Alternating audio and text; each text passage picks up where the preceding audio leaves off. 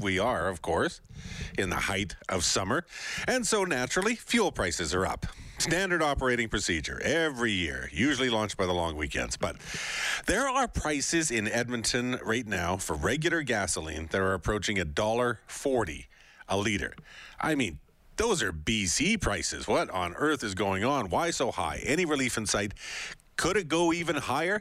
To talk all things gas prices, we're joined by Dan McTeague, who's the president of the Canadians for Affordable Energy. Good to have you here, Dan. How are you? I'm doing fine, but in the 31 years I've been doing these predictions, I've uh, never seen anything quite like this. Really? Yeah, it, it does feel like this. Uh, you know, we've seen higher prices, usually for really short sort of term, at least in Alberta anyway, but this seems different. It's like sticker shock. Well, yeah, it is sticker shock, and it uh, it doesn't really follow through on the numbers. If I have a wholesale price of 82 cents a liter, that's usually uh, you know uh, price that anybody can pretty much get if they have a gas station and buy what, from what they call the rack, or basically a wholesale price offered at the refineries. Mm-hmm. I add my you know my 10 cent excise tax, my 13 cent provincial tax. Uh, and then, of course, the uh, the uh, carbon tax of 8.84, and multiply all that by 0.5 percent, which is GST. Uh, you know, I'm coming to a, a, number that's a lot closer to a dollar ten to a dollar fifteen, not uh, you know a dollar thirty nine point nine. So the difference uh, is not just a massive retail margin, which uh, gas stations are uh, chalking up. There's got to be an explanation from some of the uh, terminals and refiners as to uh, why the price is so high. And is there an, an explanation, or are they keeping uh, keep playing those cards close to the chest? Yeah, they keep it very close to their chest. My old jobs uh, in the past you know, you, you get access to refinery outages or terminal, dis, you know, disruptions. Um, that's where, of course, gasoline is picked up. There's a number of ways in which they you could get that information, but Canadian uh, refiners tend to keep things extraordinarily quiet. Uh, what I do know from my contacts is that there has been a problem with the terminal in Calgary, uh, affecting not only gasoline but most importantly diesel. Um, and I suspect that it is going back to, and again, I, I don't have hard evidence for this. I think it's up to Imperial Oil Esso uh, in town here to uh, to tell us what's going on because it's uh, it's really coming from them, from what I gather, and uh, it may very well be a situation where uh, the shortage in supply is causing these uh, these spikes at some stations, not all of them, of course. And yet, I don't want to get all cynical here, but sometimes I, I, I feel like uh, those things are pointed to. Oh, we're having a problem with one refinery, so we're going to crank up prices all across the country. That just seems yeah. like a bit of a load of you know what. Yeah, yeah. Look, it won't affect the country, and it's really going to affect only everything from the BC interior all the way out to Thunder Bay, Ontario. That's the market that is determined by the Chicago spot market. Um, the uh, the fact is that that market has gone up a bit, uh, probably enough to justify a 10 cent uh, increase in the past month and a half or so. And you know, bearing in mind that oil was pushing up to $77 a barrel last week before uh, traders got uh, ridiculously nervous and thought the world was coming to an end, and now we're seeing oil drop back towards its what they call a resistance level at uh, WTI of about 71, 71 and a half dollars a barrel. What it really means is that these prices cannot be sustained much longer. And then, short of uh, an, you know not getting an explanation from whatever refiner supplier is having a problem, uh, I think we're going to see a pretty big correction downwards back to the you know the low 130s uh, in the not too distant future. And even the low 130s, though. I mean, that's still a high price for oil because uh, I don't know, not oil, but for gasoline. But oil, yeah. oil has been up a lot higher than seventy dollars a barrel if we didn't have these numbers. And I know there's extra taxes and stuff like that, but not to that level. Well, there's a direct tax, which we all know about, uh, the the carbon tax. But uh, that aside, there's another attack on fossil fuels.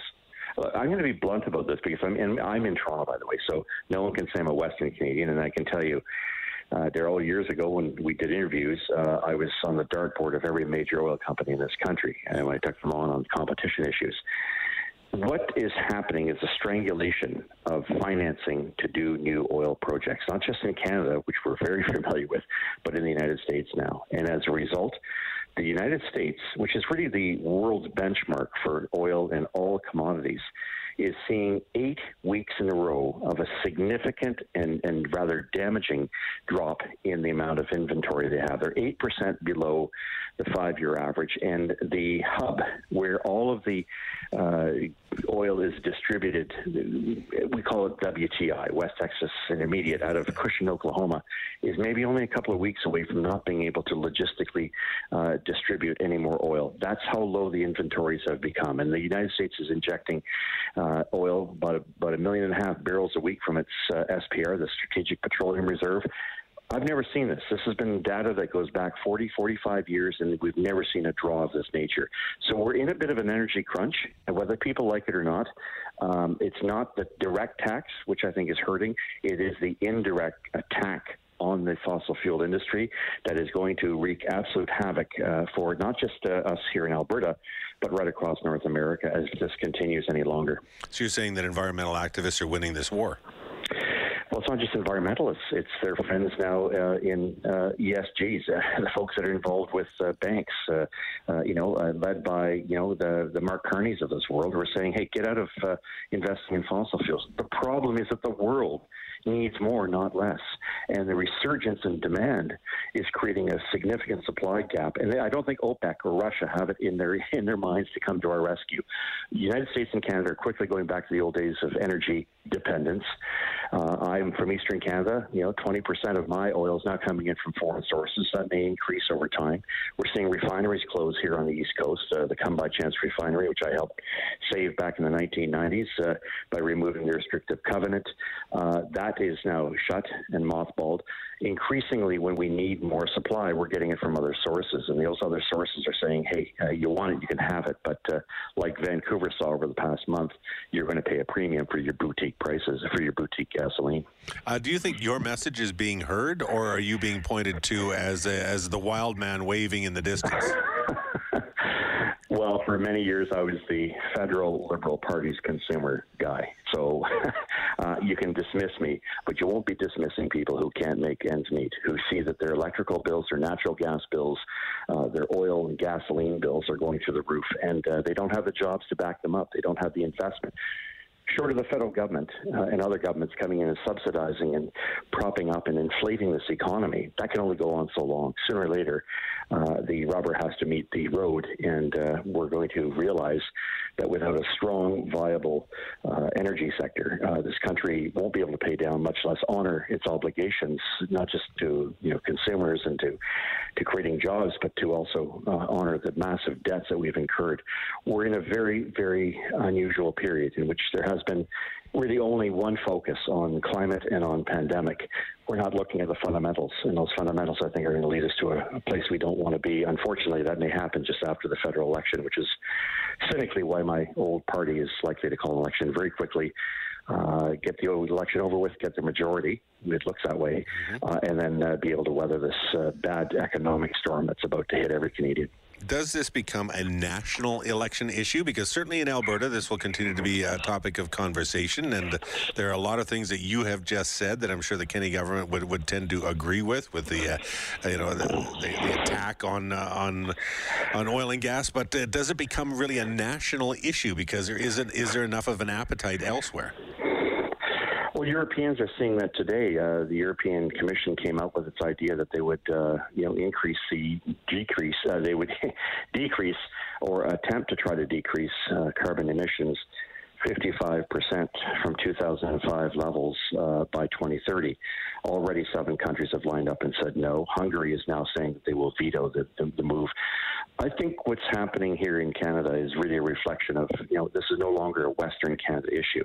Uh, I do a lot of interviews in Newfoundland now, um, uh, where, of course, there there's grave concern over $1.55 a litre, where there's grave concern written by the four provincial governments the Trudeau government's not only existing carbon tax, but clean fuel standard is going to cripple and hobble their economies, not, not to mention the damage it's going to do to Canadians. I think what's happening here is that energy, uh, and I think you look at some of the polling, early polling that's coming out.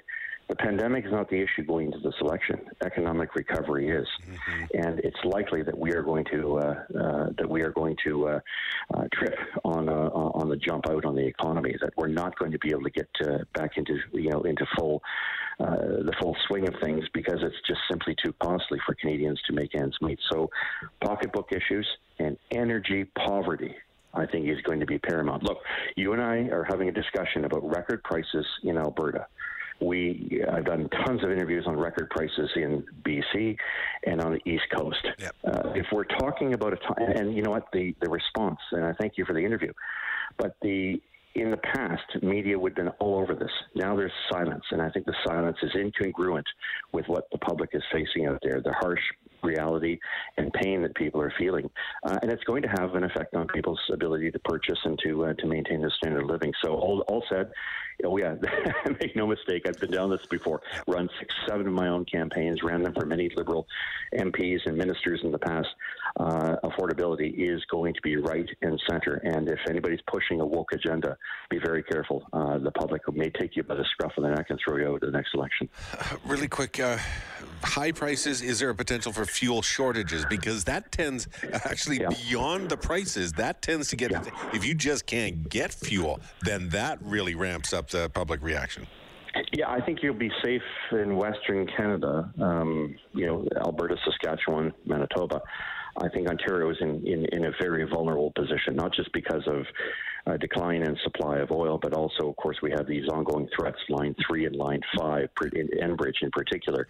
That is still very much before the, uh, uh, before uh, the courts and before uh, negotiations. Um, all these things, of course, can be kicked down the road, but should a decision be made tomorrow uh, by a court that upholds Michigan's right to block Line 5. Mm-hmm say goodnight to Ontario, Quebec's economy. Say goodnight to aviation fuel, diesel fuel, gasoline.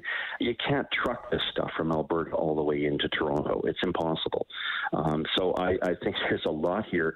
We're whistling past our own collective economic graves, and we had better smarten up really quickly and come up with an alternative. Of course, I would say, uh, uh, being pragmatic, that alternative would be to restore the Trans Canada Energy deal, the Energy East, at least to Ontario. The pipeline already exists but you have a lot of people uh, too busy trying to deal with the fantasy of net zero, which, of course, uh, a fantasy that the Europeans are now starting to push back on. Dan McTeague, uh, you sure talk gas prices a lot, buddy. Maybe too much. I'm the voice of doom, don't you know?